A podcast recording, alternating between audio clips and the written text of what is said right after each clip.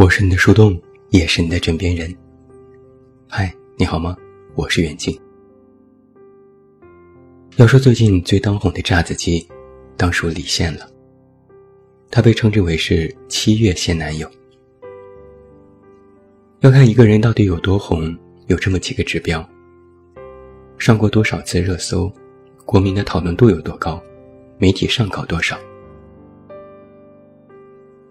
李现上过的微博热搜可真是数不胜数了，有时一天能挂三四个。从电视剧角色讨论，到李现的颜值、肌肉、笑容等等，几乎样样都是热门。几十天里，他的微博粉丝从四百万涨到了一千七百多万。他的抖音虽然只发了两个视频，但点赞均近千万，粉丝更是直逼两千万。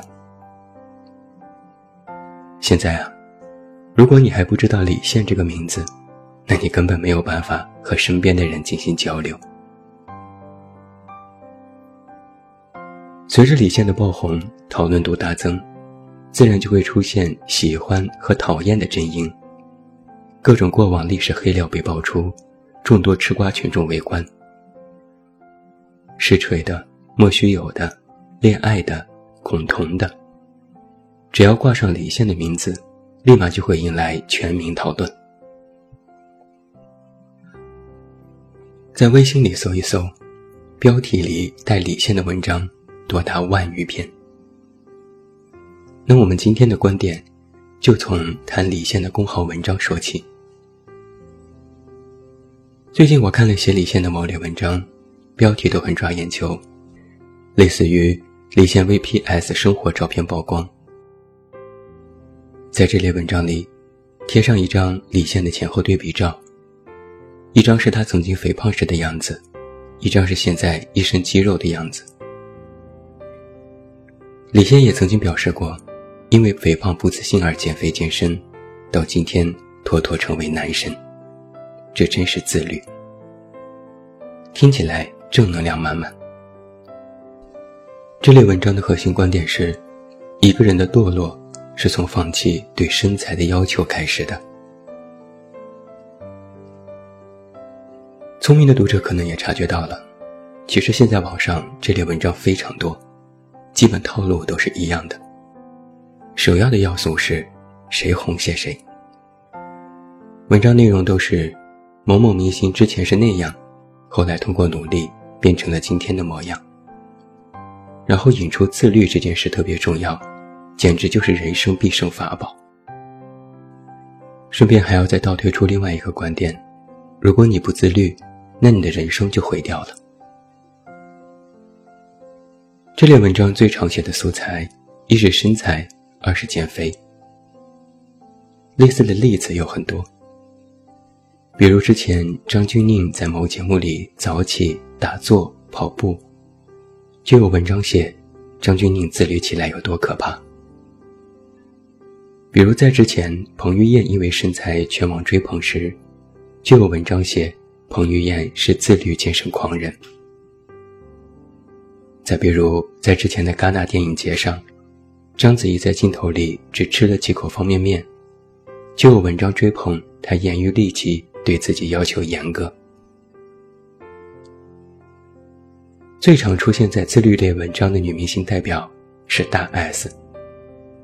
只要他一出现在公众面前，参加个节目，马上就会有文章推送起说他的美白历程、瘦身历程、减肥历程，顺带还要再再再次贴上大 S 的减肥食谱。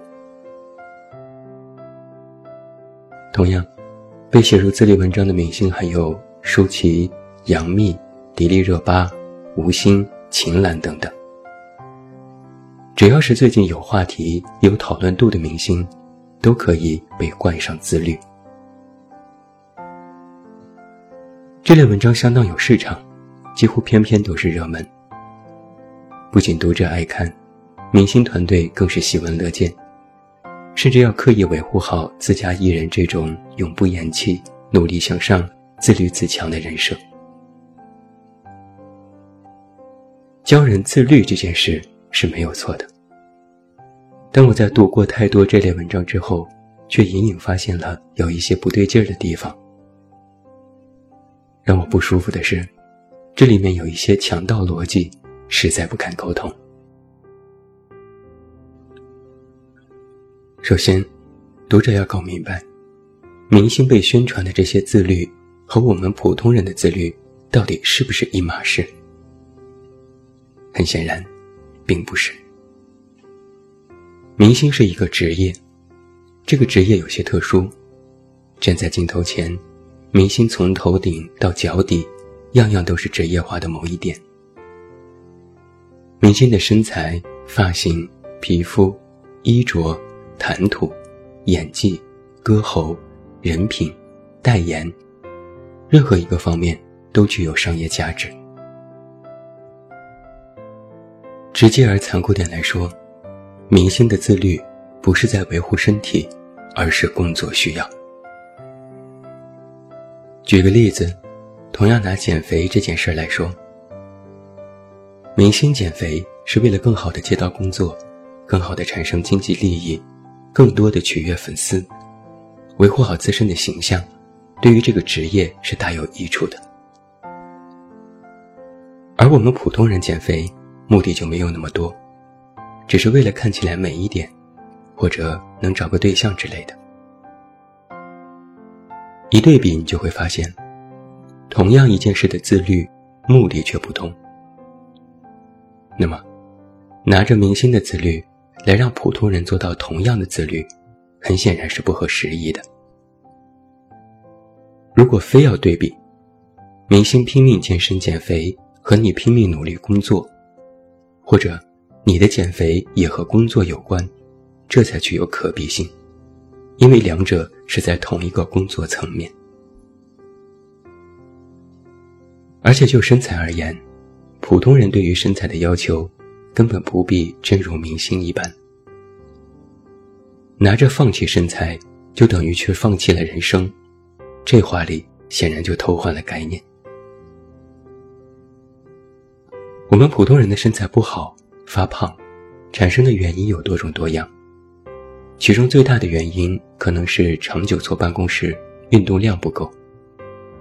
这是客观事实决定的，并不是谁放弃了自己的人生。而如果真的要自律减肥，就要去运动，去健身房，这里面就会有时间和金钱的成本，也不是每个人都有这种能力和条件。所以，拿着身材好坏。来看一个人是否堕落，实在是有些强词夺理。而这类观点，没有一点用处，反而是拿着明星的长处和普通人的短处进行强行对比，只是白白增加了我们的焦虑。这摆明了就是一种毒鸡汤。其次啊，我发现另外一个问题。自律类文章有一个通病是，核心观点过于绝对。最常见的是，自律即成功。我们再拿李现和其他一些明星举例，这类文章里经常会说到这样的话：李现之前胖两百斤，现在是肌肉男神，所以才让万千少女喜爱。彭于晏之前也是小胖子，拼命健身后有了更好的角色。成为新一代演技派小生。章子怡走上红毯毫无赘肉，身材管理非常棒，哪怕结婚生子也是妥妥的国际账。听起来很励志、很鸡血，对不对？但细想一下，李现、彭于晏、章子怡或者其他明星被大家喜欢，是单纯因为身材好吗？难道不是因为他们的剧好看？或者是演技好吗？换言之，他们被人喜欢，他们的成功是因为自律吗？可能，自律会占有一定的因素，但是绝对不是主要因素。自律的确会让一个人更加高效的生活，会带给人一种向上的力量。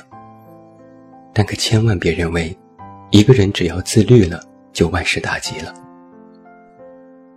智商、能力、运气、机遇，这些都是可以决定和影响成功的因素。自律只是其中的一个因素，绝对不是全部。我现在最怕听到有人说：“你赶紧自律吧，只要自律了，你就分分钟好过，成为人生赢家了。”这里面就有浓浓的强迫意味，好像一个人不太自律，有点懒，也不爱运动，也不减肥，散漫一点，这辈子就完蛋了。实际上，也未必如此。我为什么旗帜鲜明地反对这种伪命题般的强迫自律呢？是因为有时我们把自律想得太简单，也太绝对。更呈现出一种妖魔化。作为我们普通人，实际上想要时刻自律，真的是太难了。因为每个人的情况都不一样，拿着统一的自律标准去要求所有人，就是耍流氓。就拿早起这件事来说吧，你肯定知道，有多少文章曾经写过早起是一种自律。甚至不惜以各种名人，如乔布斯、马云等等早起的事迹，来验证早起对人生多么重要。这类文章，正如我刚才所言，好像说的都是只要你早起了，你就是下一个马云了。然而，马云的成功是因为早起自律吗？可能会有一定的原因，但绝对不是全部，甚至都不是主要原因。而且，落到我们每个人的身上，因为生物钟不同、生活习惯不同、工作时间不同，早起绝对不是人人都可以做到的。如果我们武断的将早起这件事等同于自律，又把自律等同于成功，那么就等于是在说，一个人不早起，那么他就不会成功。那我第一个站出来反对。当然，我的确理解自律的重要性，我也曾写过自律的必要，但我完全不建议我们把自律搞得这么危言耸听，因为任何事情一旦被过于夸大化，除了会被人误解为它具有城市的决定性因素，更严重的是，如果之后人生出了问题，自律就会第一个出来背锅。比如我听过太多人说：“哎呀，我最近太不自律了，我都胖了。”错，你胖是因为你在潜意识里压根儿不在意自己到底胖不胖。你每天一杯奶茶，每天躺着刷剧，一天不差，多自律。怎么到了减肥这件事情上就又不自律了呢？不过是此刻打打嘴炮。如果你真的在意，如果身材决定了你的人生，影响你的生活，决定你的薪资，我想你分分钟都会赶紧瘦下来。自律说来就来，让自律来背你不在意的锅，就是典型的推卸责任。那今晚说了这么多，对于自律，我只有一个观点是：与其天天大谈特谈说自律。不如瞧瞧什么才是自己最在意的。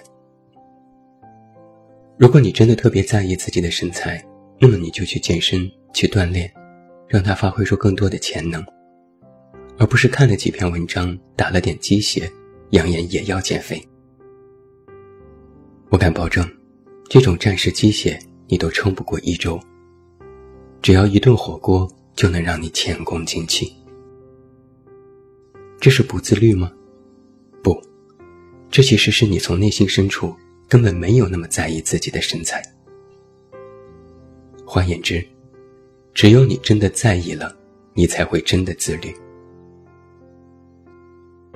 而且，我说句实话，在意也不是事事时时都在意，你也真的没有必要事事自律，时时自律。人生最好的状态。是张弛有度，在意那些你认为最有必要的，自律那些你最擅长的领域，将那些不太重要的东西 let it go。在你最在意的地方下功夫、花心思，而在其他地方少用点精力，不然你就会像一个橡皮筋一样，时时刻刻紧绷着，到最后就会断掉。至少你应该懂得，在最关键的时刻不要掉链子。西瓜和芝麻，鱼和熊掌，你不能全得。就哪怕如李现们的明星，他们其实也不是全能选手。而你，更不必活成李现们。毕竟，你也不是每天都被镜头笼罩着、拍摄着，不是被别人围观着、挑剔着。所以啊，我说，轻松点儿，朋友。自律虽好，切莫自虐。凡事有度，过之必反。我是你的树洞，也是你的枕边人。关注公众微信，这么远那么近，找到我。我是远近，晚安。